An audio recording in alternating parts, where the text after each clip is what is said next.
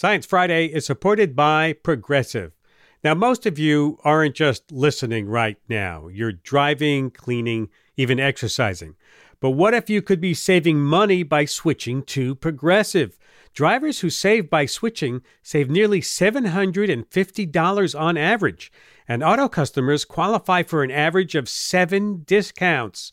Multitask right now. Quote today at progressive.com.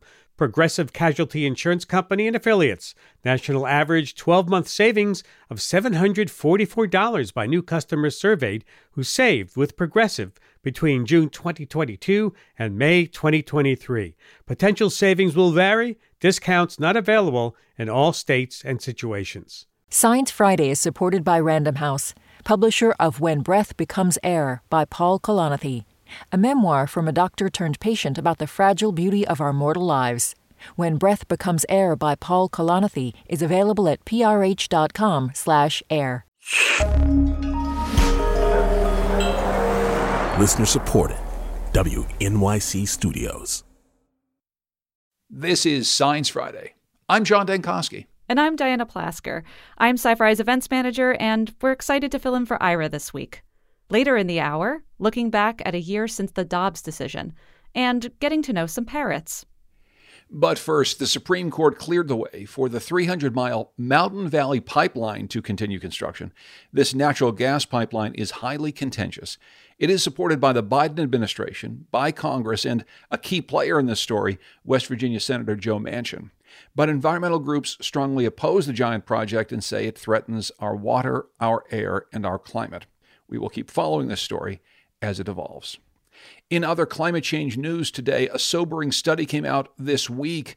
Its authors suggest that a system of ocean currents called the Atlantic Meridional Overturning Circulation could collapse sometime between 2025, that's pretty soon, and 2095. So, what exactly does this mean? And what is at stake if this system known as AMOC goes belly up?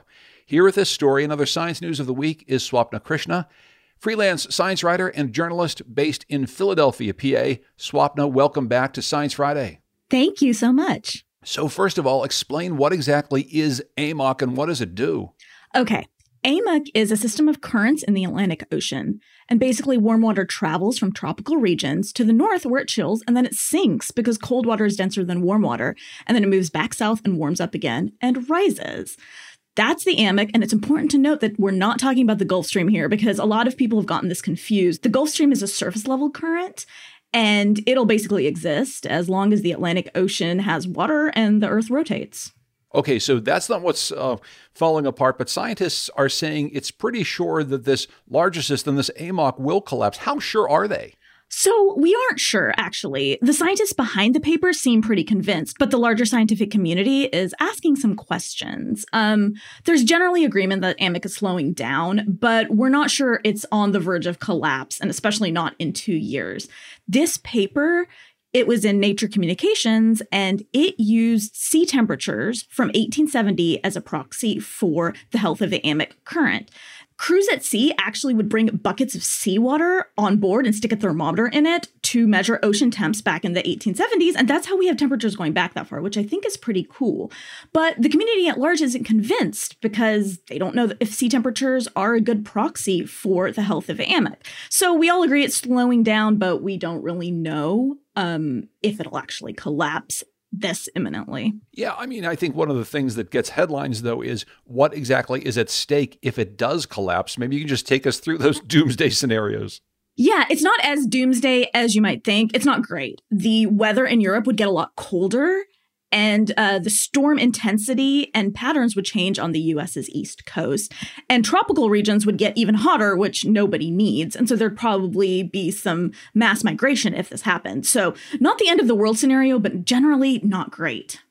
Generally not great. Well, let's keep talking about water, but we'll talk about water in space. The JWST has found some evidence of water vapor very far away in outer space. Maybe you can tell us more about that. Yeah, so we found water vapor in a system called PDS 70 about 370 light years away. So this is a new system that's in the process of forming. It has an inner ring of dust and gas, um, two gas giants, and then an outer ring of gas and dust. And those rings of gas and dust will probably eventually become planets. But the news here is we found water vapor in that inner ring. Wow. So so that's pretty big news. How exactly do we know that that water is there and and how do we know that it formed? So, believe it or not, water does have an emission spectrum. Because it absorbs EM radiation, we can actually tell, thanks to telescopes like JWST, whether there's water in a system. So I think that's really cool. But there's two theories here as to how this might have formed. First, it could be happening on the spot. Hydrogen and oxygen could be colliding and forming water vapor. The other theory is a little more complicated. Ice particles might be traveling from the outer part of the system where there's ice into the inner part of the system, but that's a really long way to travel. Think about like ice traveling from Neptune to Earth and we don't really know what mechanism might cause that. It's it's super interesting. It feels like kind of a big deal. Can it tell us anything about how water might have formed on Earth? Yes. So the big question here is that these inner planets aren't forming, and this would be the habitable zone of that star.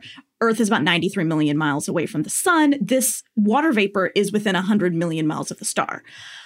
So the question here now is will this mean that water will be available from the beginning to these planets? Because if that's the case, what if water was available to the Earth from the very beginning, from our creation? It's a really interesting question.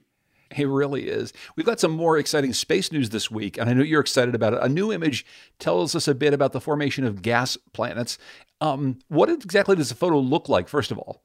So this photo has a brilliant orange background of gas and dust, and it's got these kind of spiral-ish arms that are bigger than our solar system. And then there's these blue clumps dispersed throughout the image, um, on, kind of on top of it. And all of this will eventually become a planetary system.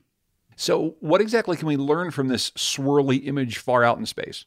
So, it's actually a composite image taken with two different telescopes. So, we're able to see matter in different kinds of light. Orange is infrared, blue is from a radio telescope. What's interesting is that these blue clumps of gas and dust are matter as big as planets. So that what we're learning here is how gas giants like Jupiter might form. How they might form. I mean, what do we know right now or what we think we know about how gas giants form? Well, so there's two major theories. The first is core accretion, which is basically when a collision of particles builds more and more mass until a planet forms.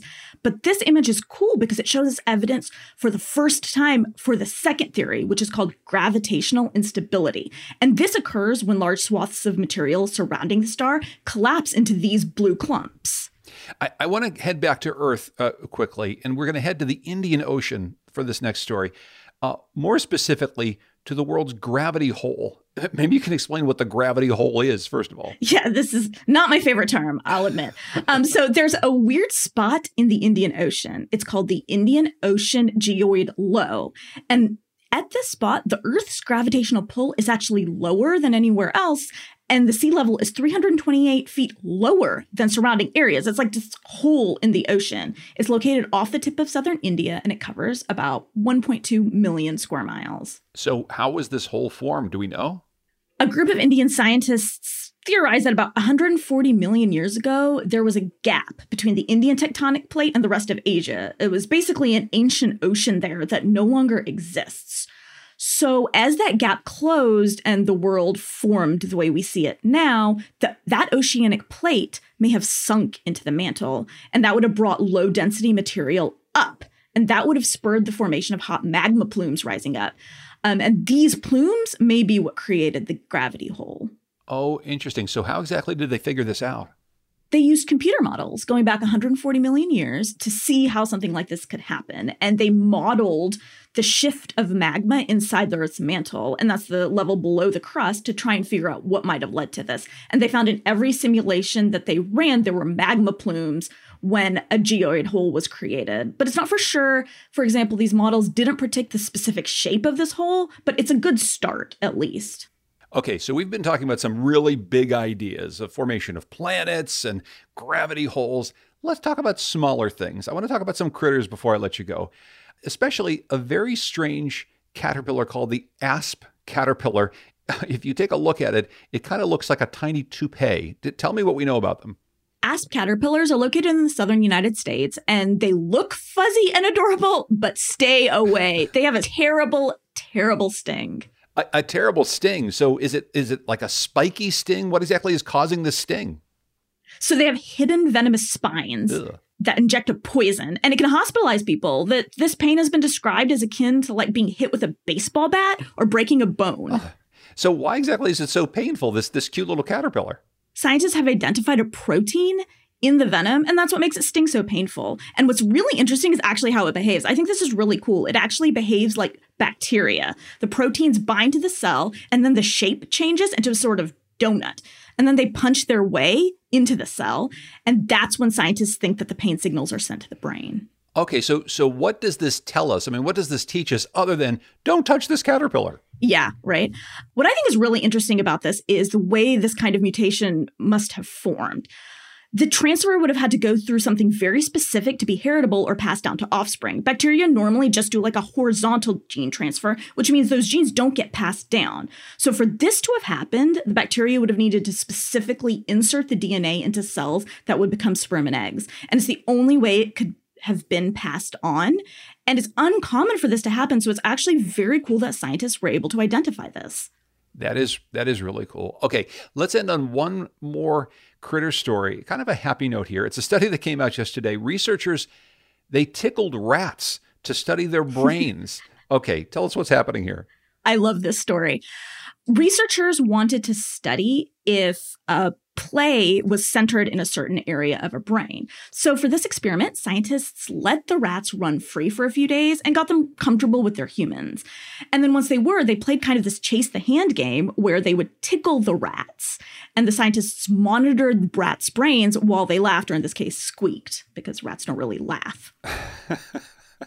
so uh, we assume that, that that stands in for a laugh, a little rat squeak. So, so what yes. exactly do these giggling rats teach us? Well, it's really important to laugh during play because it's kind of what signals that people are enjoying themselves. And scientists suspected that there was something that regulated this behavior. And what they found was that there were strong neural responses in a part of the rat brain called the periaqueductal gray. And that's where laughing and play is centered. Uh, okay, so that's where laughing and play is centered. What else do we know about this part of the brain? We know it plays a role in autonomic function, and humans have one as well in the midbrain. Oh, okay. So I guess that this must teach us something important about, I don't know, the importance of, of play. I think it teaches us that play is important and more important than we realize. It's probably underrated and it serves a way as to actually grow the brain in this case. I honestly, one of the things I learned is I didn't know you could tickle a rat. Who knew? who, who exactly knew? It sounds to me like this story tells us that we should get out and, and play a bit this weekend. I want to thank Swapna Krishna, freelance science writer and journalist based in Philadelphia, Pennsylvania. So good to have you here. Thank you so much. Coming up after the break, it's been about a year since the Supreme Court overturned Roe v. Wade. This cut off access to abortions and other reproductive health care in many states. We're going to look back at a year since the Dobbs decision to learn what's happened across the U.S. and also hear what OBGYNs are saying about this new reality. Abortion care is not important only for providing abortions, but it's incredibly important for an OBGYN to understand how to manage a miscarriage, how to manage a complication of a, of a pregnancy. Stay with us. WNYC Studios is supported by the Natural Resources Defense Council. Using science, the law, and people power, NRDC is committed to confronting the climate crisis, protecting public health, and safeguarding nature.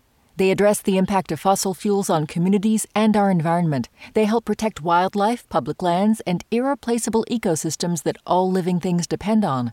They work to enact policies for clean air, clean water, and access to nature for all.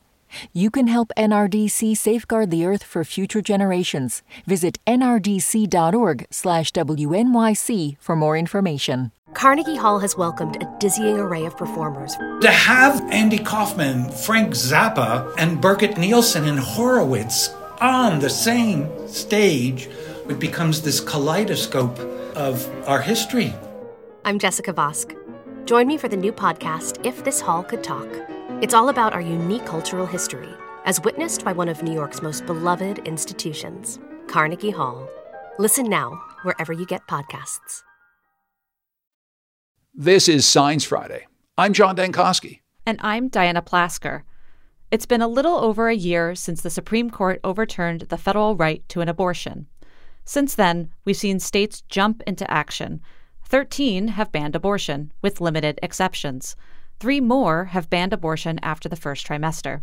And a handful of other states have extremely restrictive access to abortion, or otherwise remain in legal limbo.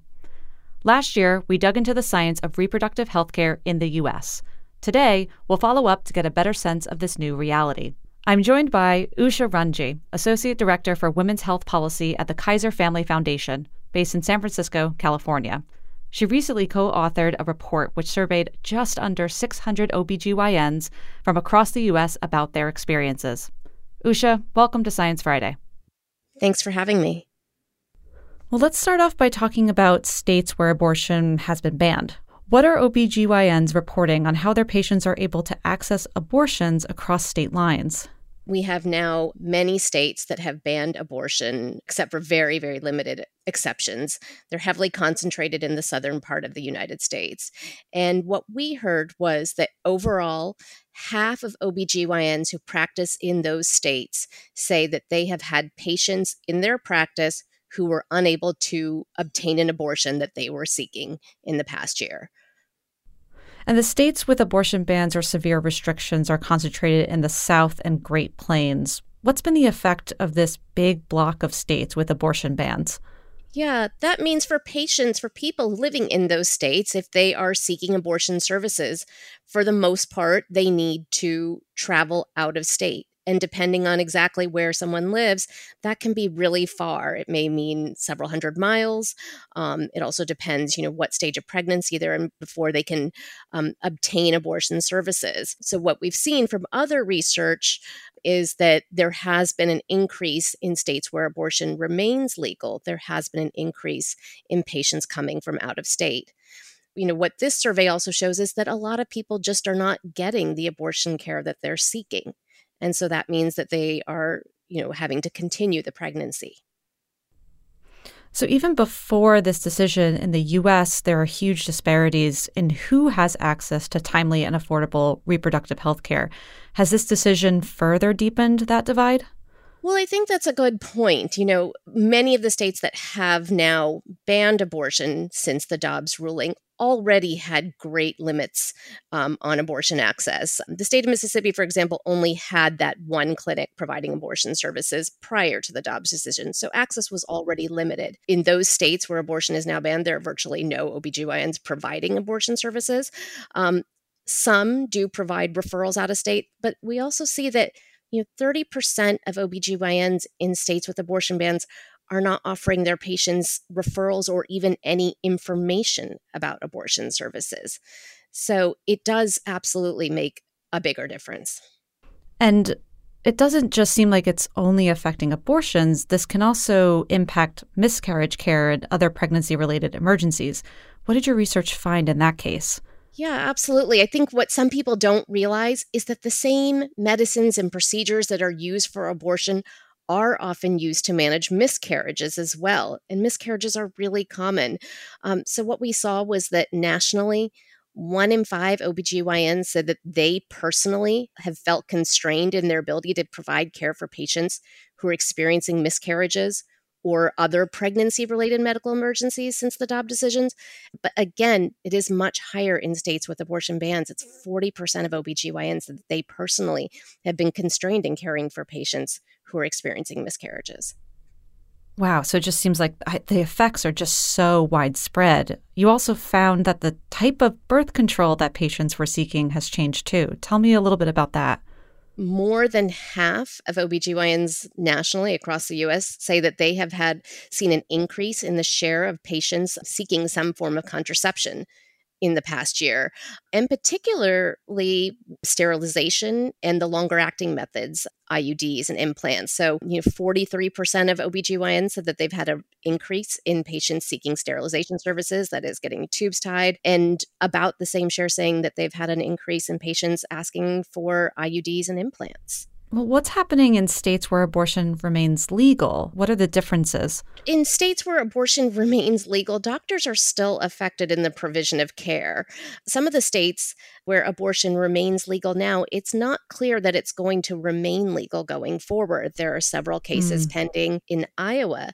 You may have heard the governor there held a special legislative session specifically for restricting abortion access the state legislature actually passed a law that restricted that restricts abortion access, but then just a day or two later is not in effect due to a court order.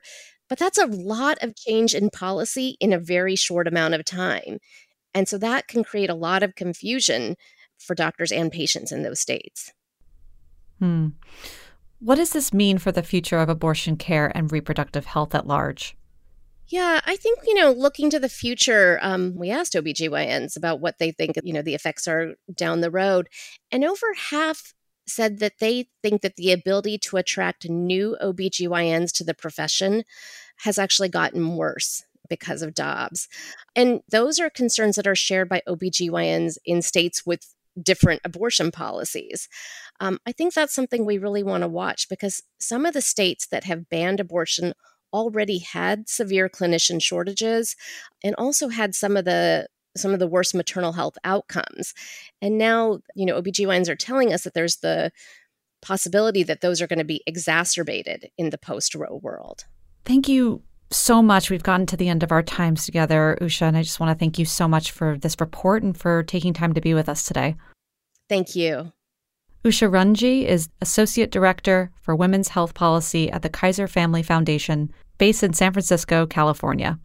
As we just heard, there's a big disparity between states where abortion is banned or severely restricted versus those states where it remains legal.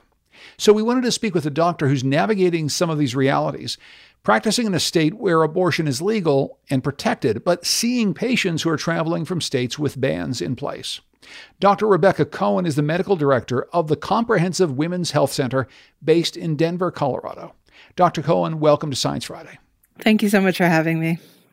So, to start off, give us an overview. What's different about the patients that you're seeing since last year's Dobbs ruling?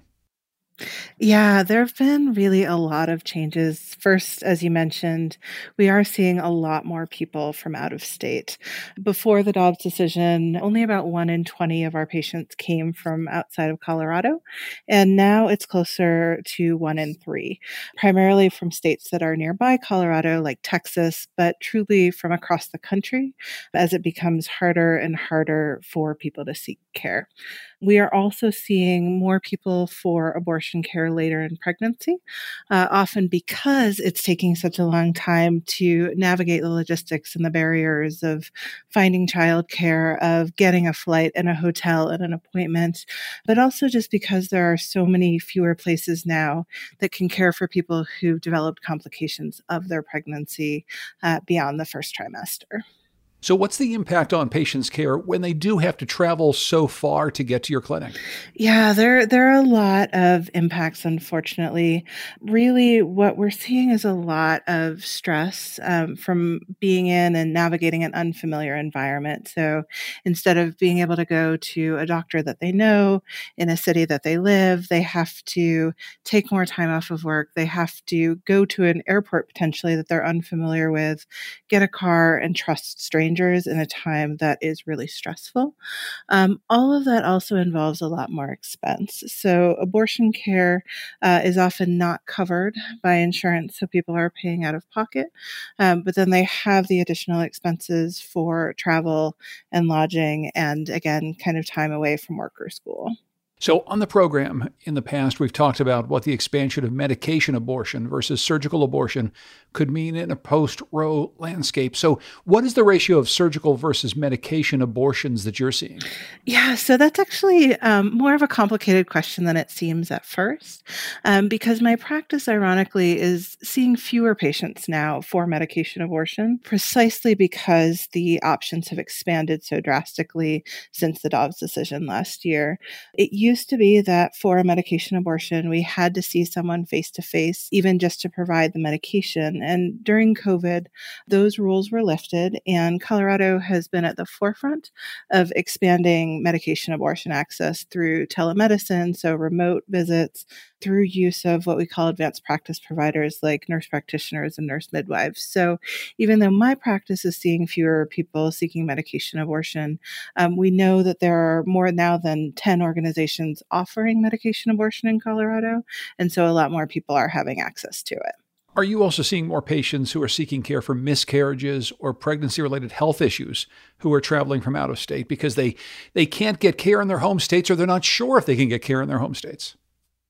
Yeah, absolutely. And, and that's been, you know, one of the hardest parts of this for everyone involved. So, for patients, for providers, is just the uncertainty of what is allowed and what is not. Generally speaking, we have pretty well defined guidelines for how to say this is a miscarriage or this is an ectopic or tubal pregnancy. Those are not considered viable pregnancies. They will not proceed to a live birth. And so, we're generally able to intervene quickly uh, for medical safety safety. But as people have been so concerned to say, well, this could be perceived as providing abortion care. So, doing a procedure to end a miscarriage, intervening in an ectopic pregnancy, they've made the guidelines or, or kind of brought on these guidelines that are much more stricter than what is medically necessary. We're also seeing patients that are just, they are too scared to seek care within the formal health system. I have cared for patients in the past who would take a positive pregnancy test at home and then rather than go to a doctor to say, Hey, I got this test. Like, can you confirm that I'm pregnant? If they know they don't want to be pregnant, they, they become afraid and just go. Um, so we have seen people now a few times over the last year that when we see them in our clinic after that, you know, again, 10, 12, 14 hour drive, we found out that they're not pregnant, that they may have miscarried recently in the past or they may have misread the test. And so people are really going these extraordinary lengths for care that could be provided in their home state, but because of fear is not. And, that's a really important distinction, right? People who in the past might have right away gone to a doctor and said, Well, let's find out if I'm pregnant right now. Knowing that you're pregnant, if you're not sure you want to carry the pregnancy to term, that can be a problem in a lot of states. Absolutely, because there there are there are times where it's imperative that someone seeks care. And one of those times is if there is a possibility of an ectopic pregnancy. So, a pregnancy growing outside of the uterus in a space that it can't be sustained, that pregnancy can can rupture. So it can outgrow the fallopian tube, tear open and cause very dangerous internal bleeding. And and there have been times where people are so afraid that if it's not an ectopic pregnancy or if it's deemed not dangerous enough yet that they may get in legal trouble in their home state. And So they take that risk to their own health of going outside of the place that they are to seek care, even when it's medically advised to seek care closer because of the legal risks. If you're just joining us, we're talking about the state of reproductive health care one year after the overturn of Roe v. Wade. I'm John Dankosky. This is Science Friday from WNYC Studios. One of the things that we heard earlier is that a lot of OBGYNs in the US are, are worried about increasing disparities in access to reproductive health care and abortion. Have you seen some of these disparities at play where you work? We have, and it's really at every level. You know, what we know is that when abortion care is restricted or banned, it takes more resources to find it. That is everything from health literacy or understanding how to navigate the healthcare system. It's having, you know, a computer or a smartphone to be able to look up information about where to go to get an abortion. It's understanding, you know, what is and is not legal in the place that you live to find that information to make those arrangements. And then again, it really is about having the financial and logistical support support to overcome what is becoming bigger and bigger barriers in terms of making travel arrangements, being able to spend the money and have time away from family, work, school without having such a negative or insurmountable impact on your life. We've also been reading that medical training is starting to change in states where abortion is illegal, and medical residents are trying to find training opportunities elsewhere. So, have you seen an uptick in medical residents or nurses who want to train at your clinic? Yeah, we've gotten a lot of interest. And the challenge with procedural specialties like abortions is that it really does require experience to get the skills to be safe. And so we, although we're seeing an increase in volume, it's not to the point that my particular clinic can safely, you know, double the amount of people that we're training. Definitely getting people trained um, to a point that they are safe when the training opportunities have been so drastically restricted is, is a big problem for our field going forward. That's what I was going to ask. Going forward, do you see that it's possible that we will just not have enough OBGYNs and, and nurses trained in this work, that we just won't have enough people to provide the care? Yeah, and and you'd mentioned equity earlier, and this is definitely a huge equity issue for people in restricted states. We know that OBGYNs are choosing not to practice in areas where their practices are so so curtailed or or where things that we can do safely and should be doing safely are not allowed. And the other is that abortion care is not important only for providing abortions, but it's incredibly important for an OBGYN to understand how to manage a miscarriage, how to manage a complication of a, of a pregnancy, and how to do things like provide contraception, which are often also restricted in those same ways. We also know that restricting abortion leads to increases in maternal mortality, in infant mortality, as people who are not um, healthy enough to, you know, carry a pregnancy to term safely are often forced to by those circumstances or, or to give birth to a child who's also not healthy. There are a lot of medical realities of pregnant people that you've talked about, and many of those are overlooked in conversations about access to reproductive health care. Before we leave, I, I guess I'm wondering if there's anything else you wish people would know when they think about access to abortion or reproductive health care. It is not just about access to abortion. These restrictions take place in the setting of inequitable care. The states that are most restricting access to abortion are also the ones that generally provide the least support for contraceptive care, for prenatal care, for postnatal care, and all of those things have impacts on women, on children, on families, and that merely limiting or restricting access to abortion is not the way to make people healthier or safer. As all the time we have, I want to thank our guest, Dr. Rebecca Cohen, is the medical director of the Comprehensive Women's Health Center based in Denver, Colorado. Doctor, thanks so much for joining us. Thank you so much for your time. We have to take a break, and when we come back, saving one of New Zealand's most iconic and beloved birds, the kakapo. Stay with us. WNYC Studios is supported by the Natural Resources Defense Council. Using science, the law, and people power, NRDC is committed to confronting the climate crisis, protecting public health, and safeguarding nature. They address the impact of fossil fuels on communities and our environment. They help protect wildlife, public lands, and irreplaceable ecosystems that all living things depend on. They work to enact policies for clean air, clean water, and access to nature for all. You can help NRDC safeguard the earth for future generations. Visit nrdc.org/wnyc for more information. This is Science Friday. I'm John Dankosky. And I'm Diana Plasker. Our next story takes us to New Zealand to meet a very special, quirky, and critically endangered parrot, the kakapo. It's the only parrot that walks instead of flies. It's almost as big as a chicken, and it kind of has the face of an owl with the body of Oscar the Grouch. In other words, they're perfect. But their situation is far from perfect. The kakapo population started crashing centuries ago, and at one point they were teetering on the brink of extinction. But after decades of rallying to save the kakapo, New Zealand has reached a huge milestone. Four birds were brought back to the mainland, a place they haven't lived since the 1980s. My next guest has dedicated her career to saving New Zealand's birds. Deirdre Vercoe, Operations Manager for the New Zealand Department of Conservation's Kakapo and Takahe teams, joining me from Invercargill, New Zealand. Welcome to Science Friday. Hi, Diana. Thank you. Yeah, thank you for joining us. So, can you give me a quick history of the kakapo conservation? Yeah, I can. So, kakapo used to be prolific, so th- found right throughout New Zealand, uh, and they were a real feature, uh, particularly of the night forest, really raucous, loud birds. But when humans arrived to New Zealand, their story changed. About 130 years ago, it was known that kakapo had essentially disappeared from, from New Zealand. There was one man, man by the name of Richard Henry, who was New Zealand's first ranger, really, first conservation ranger, and he identified that kakapo and other ground dwelling birds like the kiwi were going downhill because they were being predated on by introduced mammals, um, particularly the stoat, which is in the mustelid family.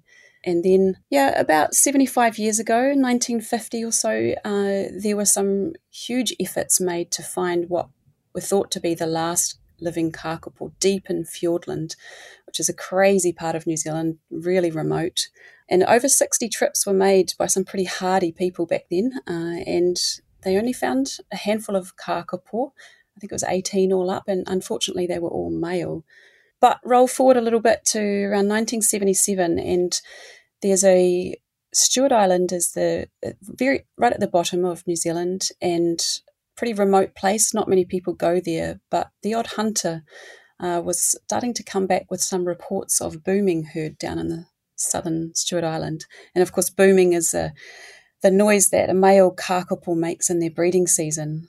And sure enough, a small population of kakapo was found to be still living down the bottom of Stewart Island um, in the south. And a lot of work went into finding birds down there. And in 1980, the first females were found. And so that was a real turning point uh, for the for the species. You know, here was here was a species people were convinced was practically extinct, and finally a few females were found. So that was a real turning point. Uh, and so over the next few decades, a lot of work was put in to try and rescue as many kakapo from southern Stewart Island uh, and transfer them to safe predator free islands. Because when they discovered that population in southern Stewart Island, they also discovered that they were being eaten by feral cats. Hmm. Uh, so they definitely weren't safe there. And so it was a lot of hard work. Kakapo are very hard to find, hard to, um, you know, the very thick bush. They called it 10,000 acres of hedge. so there was just a team moving through this hedge trying to find these completely camouflaged nocturnal parrots. Uh, and they managed over over a decade or two to transfer uh, 50 kakapo to safe predator-free islands, and that was um, 1995 was really when the current recovery program kicked off from that low of 50 kakapo, and that included about 20 females. Amazing. And so your team just moved four birds from those islands to the mainland. What is the goal there? Why move them off of those islands back to the mainland?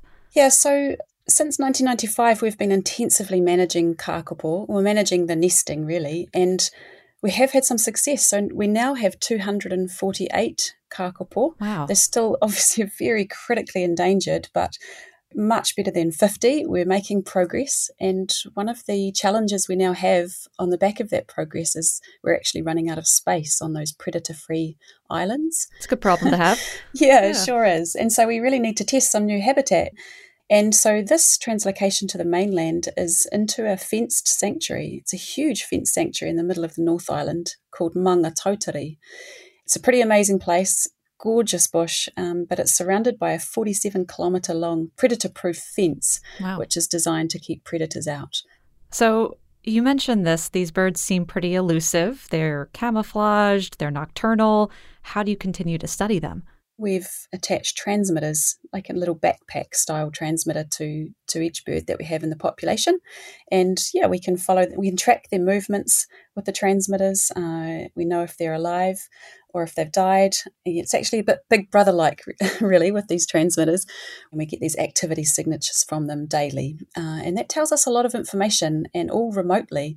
And we can download that every morning and see what the birds have been up to. So we get information on how active they've been, and that's been incredibly useful. We also learn a lot about their breeding with these activity levels. Really? Yeah. yeah, they don't have much privacy. uh, kakapo, when they mate, so the males have this really intriguing breeding system. It's called a lek breeding system, and they dig these shallow bowls into the ground and they sit in these bowls and eat every night. And they've got thoracic air sacs that they blow up. Um, so they become like a little mini Swiss ball. They're quite large.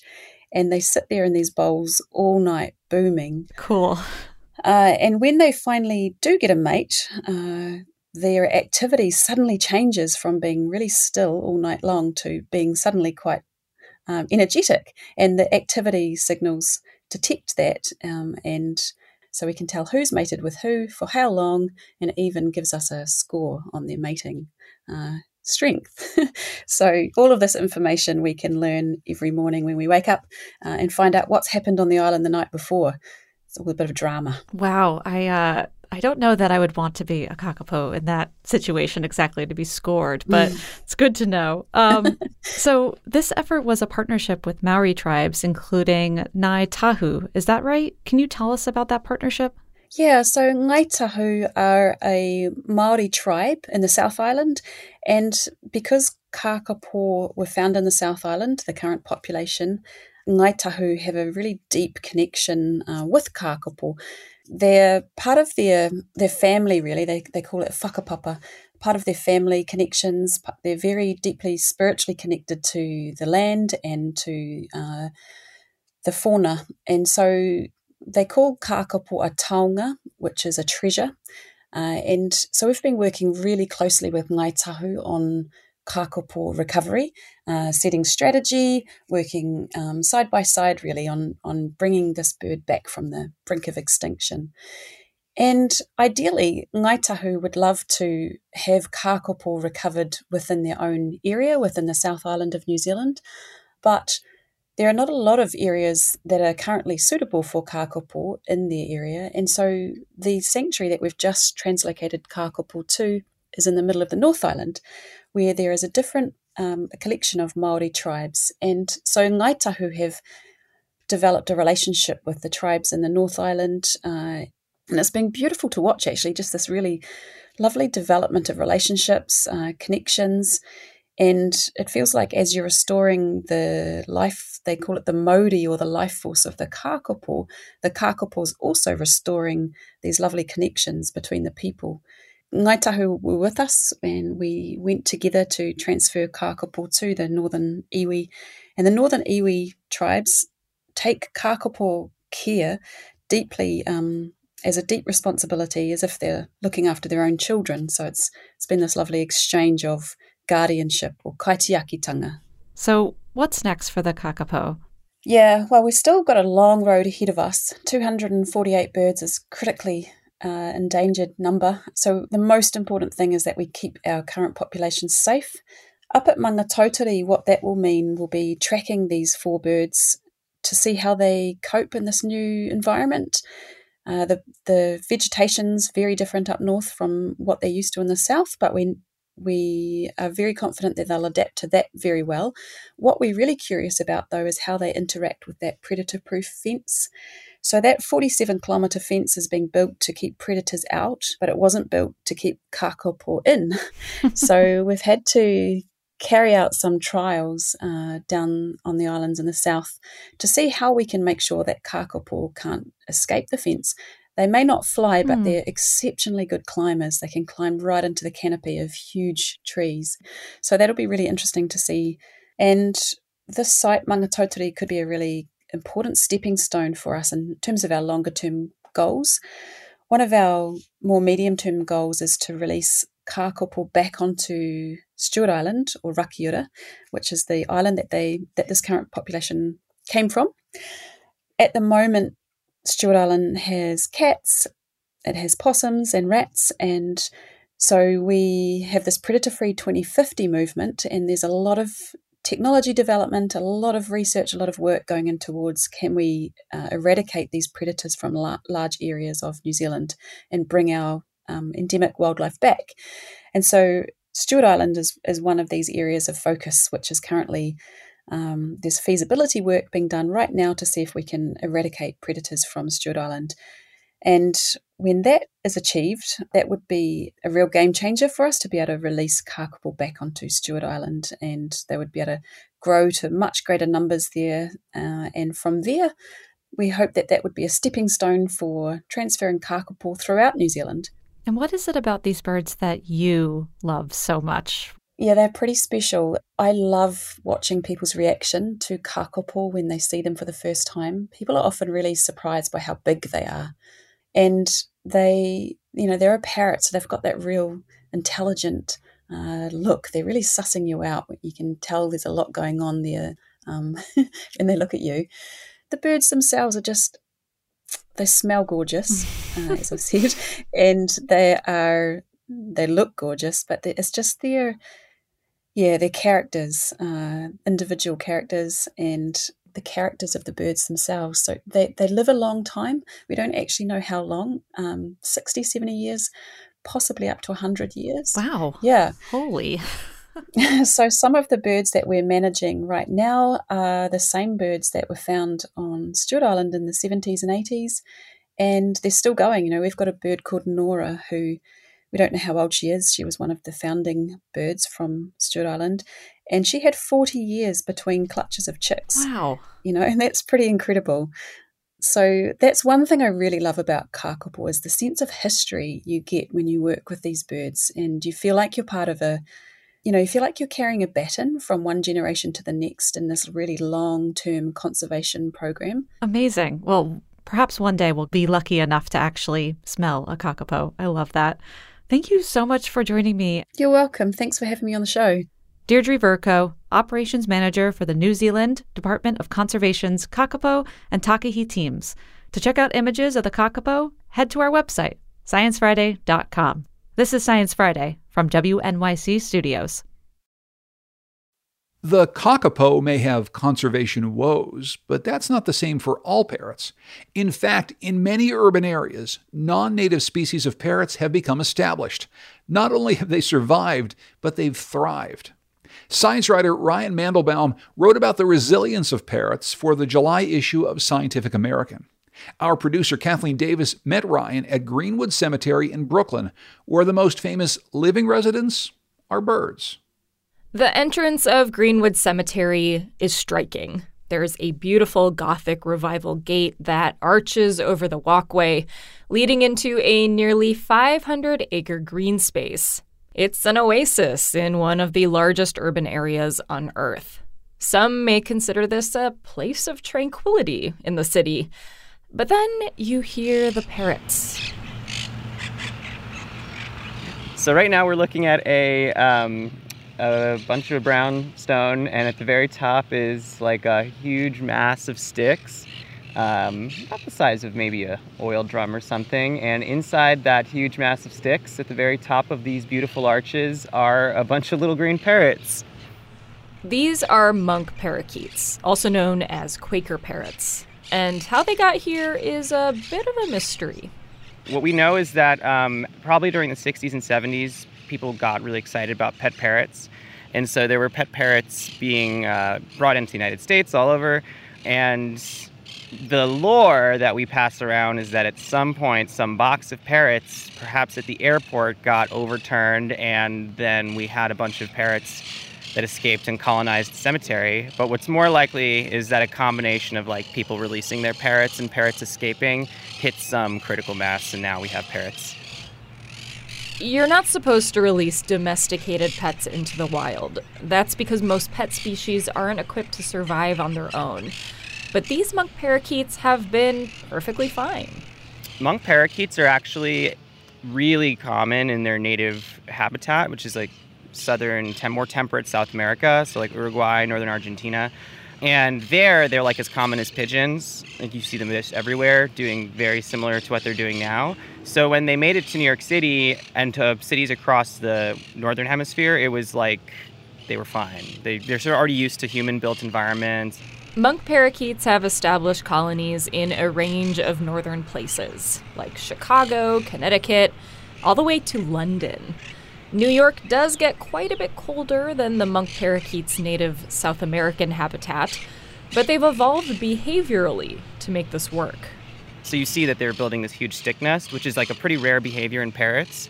Uh, and this stick nest, you know, their whole life kind of revolves around it. They can kind of stay warm and live their life in there. I think it's like a pretty, it is like a cozy environment. There's like little different like chambers for them, and they've got a whole setup in there. A question top of mind for me during this conversation was Are these parrots invasive? Many experts prefer the term introduced because these parrots don't cause ecological harm here in New York, as far as we know. They can be a nuisance to people, though. A lot of the complaints people have about the parrots are related to um, their effects on human things. So, for example, monk parakeets will build their nests in um, like power line transformers, and then that can start fires. These parrots are really staying in the most transformed part of the city. They're not going out into the like forest and eating some endangered species or depleting some endangered resource. They're like again nesting in trees we planted, clipping branches off of non-native trees for their nests and then like eating the garbage. For now, the Greenwood parrots are not only safe, but thriving. For Science Friday, I'm Kathleen Davis. Thanks, Kathleen. And that's all the time we have for this hour. We had help from lots of folks this week, including community manager Santiago Flores, digital producer Emma Gomez, and controller Beth Ramy. BJ Liederman composed our theme music. If you missed any part of this program or you would like to hear it again, subscribe to our podcasts or ask your smart speaker to play Science Friday. I'm Diana Plasker. And I'm John Dankosky.